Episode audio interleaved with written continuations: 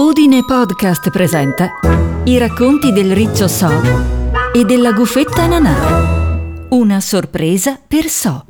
Mentre So dormiva ancora, Nanà andò da Zummi al mulino. Gli raccontò che per fare i pennelli aveva bisogno di una manciata dei suoi peli. Il cinghiale rise di gusto, gli porse una spazzola dicendole Basta una passata con il pettine a denti stretti e vedrai quanti pennelli potrai fare. Ridevano i due animaletti. Nanà spazzolò per bene il muso, la schiena e il collo. Aveva raccolto tantissimo pelo. Oggi So avrebbe avuto tutto ciò che gli serviva. La gufetta ringraziò il cinghiale e tornò al nido. So si era appena svegliato. Dove sei stata? Mi sono spaventato, ti ho chiamato e non c'eri. Guarda cosa sono andata a prendere. Vedi, So, adesso potrai fare tantissimi pennelli. Il riccetto abbracciò forte fortissimo Nanà. Era la sola cosa che gli mancava per iniziare a dipingere. Raccontò alla sua amica che aveva delle idee e che non vedeva l'ora di buttare giù alcuni schizzi. Prima di cominciare un'opera bisogna sempre fare un bozzetto. È fondamentale per capire le proporzioni e dare armonia al quadro, disse infilandosi il mantello da gufo. Oggi verrà per un sopralluogo Flick. Tu cosa vuoi fare? Vuoi aspettarlo o preferisci andare in laboratorio? Vorrei cominciare subito a lavorare. Devo finire di sistemare lo studio. Ho moltissime cose da fare. Prendi le pentole e le ciotoline che hai messo via ieri sera. Ti accompagno in laboratorio. Poi tornerò subito a casa ad aspettare la squadra di picchi.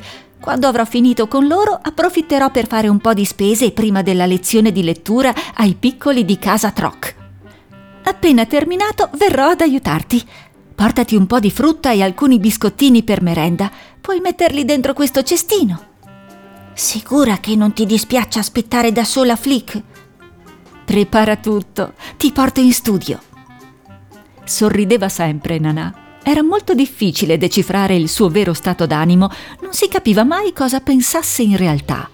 Forse questo mistero era accentuato dalla immobilità dello sguardo, Dovete sapere che i gufi non muovono gli occhi, ma in compenso possono ruotare la testa di ben 220 gradi. Sono animali imperscrutabili, creature che amano la notte e che sanno mimetizzarsi molto bene grazie al loro piumaggio. Quindi, meglio non giocarci a nascondino. In un attimo atterrarono al tronco. So era felice. Saltellava con aria sognante reggendo tra le zampette il cestino e le pentoline. Nanà lo salutò e spiccò subito il volo. Puntualissima arrivò la squadra di Flick. Provarono a picchiettare un po' qui e un po' là le pareti del tronco. Erano tutti d'accordo. La quercia era sanissima. Ricavare più spazio sarebbe stato un gioco da ragazzi. Dissero a Nanà che potevano iniziare subito. La squadra era al completo. Sei picchi tutti assieme. Non capitava spesso di averli per un unico lavoro. Avrebbero finito tutto in mezza giornata. Se necessario avrebbero picchiettato tutta la notte pur di finire prima delle luci del giorno. Non era un lavoro complicato, si trattava solo di scavare il tronco. La gufetta era felicissima. Ringraziò uno a uno i picchi, poi chiese a Flick come sdebitarsi. I ragazzi vorrebbero imparare la lingua degli animali dell'Est, tutti e sei i ragazzi annuirono con il capo. Era una lingua difficile, ma volevano andare a trovare i loro parenti balcanici. Non gli interessava parlare benissimo, giusto i fondamentali, solo per riuscire a capirsi. Si accordarono per le lezioni un'oretta tutti i pomeriggi dalle 5 alle 6. Nanà volò verso la pasticceria dei fratelli Troc. Comprò due torte, della panpizzetta delle focaccine di farina di riso, biscottini di zucca e di papavero. Poi salì al piano di sopra, dove i piccoli di casa Troc la stavano aspettando, pronti con i libri spalancati. Due ore dopo salutò i suoi studenti. Mela e Bebe, le due topine più giovani, avevano fatto dei grossi miglioramenti, mentre Zuzo, Sepp, Guam non si impegnavano non avevano fatto altro che tirarsi le codine e mille scherzetti per tutta la lezione. Ben due volte Nanà aveva dovuto sgridarli. Doveva passare ancora in taverna a comprare la luppolosa. era un po' preoccupata. Ieri sera Indy si era comportato in modo strano. Arrivata al locale, Silena, la fidanzata del suo amico Pettirosso, era in lacrime. Cosa succede? Perché piangi? domandò Nanà preoccupata. Non è successo niente. Il tuo amico oggi è intrattabile. Ha alzato la voce con tutti, è stato scortese e io adesso me ne vado. Oggi alla taverna si dovrà arrangiare da solo, rispose la ranocchia. La guffetta non riusciva a credere alle sue orecchie. Il suo amico non alzava mai la voce. Era uno degli animali più gentili che avesse mai conosciuto. Entrò nel locale. Indy era seduto sullo sgabello, le ali appoggiate al bancone sorreggevano la testolina. Cosa c'è che non va? È da ieri sera che sei strano. Il pettirosso si voltò. Aveva gli occhietti tutti rossi. Si capiva che aveva pianto. Vattene via! Con te non voglio parlare mai più. Dovete lasciarmi tutti in pace. Nanà si avvicinò. Allungò un'ala per fargli una carezza. Anche se non vorrai parlarmi più, io continuerò a volerti sempre tanto bene, perché non so fare altrimenti, disse la gufetta con dolcezza. Indy scese dallo sgabello e abbracciò la sua amica forte fortissimo. Scusami per ieri sera. Perdonami, sono stato molto scortese con tuo cugino, ma ero geloso. Io mi prendo cura di te da sempre. Sono io il tuo amico, lui non sa niente. Non voglio che un estraneo venga a portarti via da me. Noi siamo... cercava la parola giusta da dire. Noi siamo inseparabili, gli suggerì Nanà. Sì, noi siamo inseparabili. Per questo, Indy, proprio perché io e te siamo unici, ti racconterò tutta la verità. E tu dovrai dimostrarmi la tua amicizia. Oggi scopriremo se siamo veramente due amici super speciali. Nanà non omise nulla. Raccontò tutto al suo amico. Il pettirosso rimase per tutto il tempo in assoluto silenzio. Tu credi molto in So. Perché sei così sicura della sua bontà? Come fai a sapere che non stia mentendo? domandò Indy scuotendo la testolina. Non so perché mi fido di quel piccolo riccio. Sono la prima a comprendere che si tratta di un perfetto sconosciuto, per giunta un animale domestico. Ma c'è qualcosa in quella creatura che riconosco e che sento vicino. C'è stata una magia, quelle che succedono raramente, ma che quando accadono non si devono ignorare. Indy guardò gli occhi arancioni della sua amica, la prese per l'ala e le domandò come posso aiutarvi? Nanà era sollevata. Il suo amico era ancora una volta dalla sua parte. Dobbiamo riuscire a rendere So una risorsa indispensabile per Pineta. Deve lavorare tranquillo, è un artista, crea bellezza e felicità. Quando avrà finito il suo lavoro, organizzeremo un grande evento per mostrare a tutti la sua arte. Io e i ragazzi potremmo suonare e le ranocchie potrebbero pensare al buffet. Creeremo una festa strepitosa. Sarebbe bello organizzarla il primo giorno di primavera. Cosa dici? Un mese può bastare per il suo lavoro? Non so. Senti, ho comprato un sacco di cose buone da mangiare. Quando smetti di suonare, ti va di venire a cena da noi? Così possiamo riparlarne anche con So. I picchi per quell'ora avranno già finito di lavorare. Sai, avrò una casa grande, grandissima. Risero i due amici. Indy era felice. La sua amica gli aveva confidato un segreto importantissimo. L'avrebbe aiutata in tutti i modi possibili, perché con gli amici così si deve fare. Bisogna non abbandonarli mai. Appena finisco di suonare passo da te. Sarà bello cenare assieme. Non lo facciamo più da tanto tempo, disse tradendo un po' di malinconia.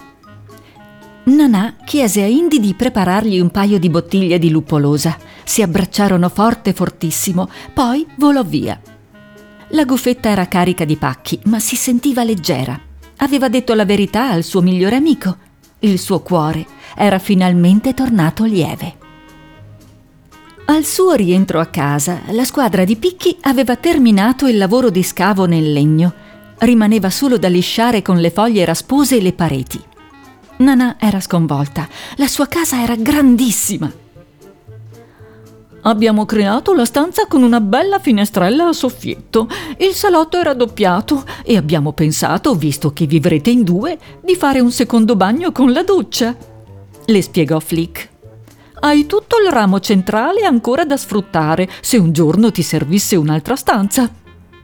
È una reggia, la tana più bella del bosco. La goffetta era visibilmente emozionata. Tremava il picchio più giovane, Mick, si avvicinò a Nanà, dicendole Siamo tutti molto soddisfatti del risultato, volevamo tanto renderti felice. In un attimo tutti i picchi cominciarono a emozionarsi, in un baleno le lacrime sgorgarono irrefrenabili.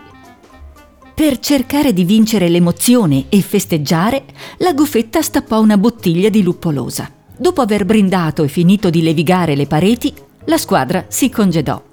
Nanà pulì bene i pavimenti, entrò nella stanza che sarebbe stata di So e attaccò alla porta un cartello di benvenuto per il suo amico. Cercò anche di disegnarlo, non propriamente un ritratto d'artista, ma in fondo quello che contava era il pensiero.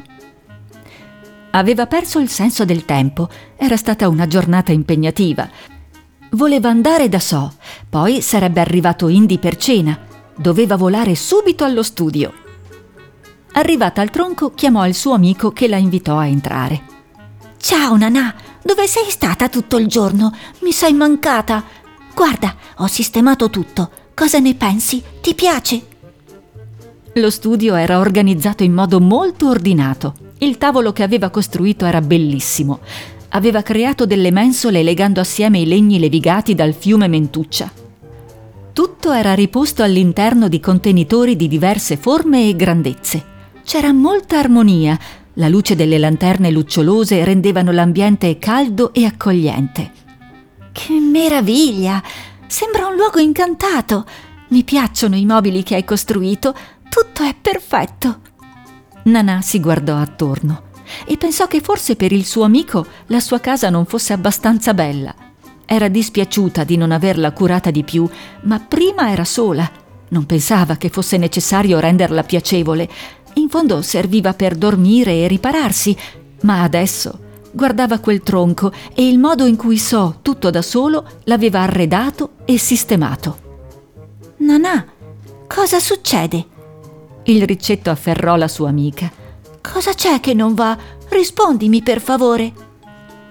Niente, va tutto bene. Solo non avevo capito fino in fondo cosa volesse dire occuparsi di bellezza e felicità. Adesso guardo questo posto dove non hai ancora dipinto nulla, ma sento che c'è un'atmosfera diversa. Questo luogo è un incanto.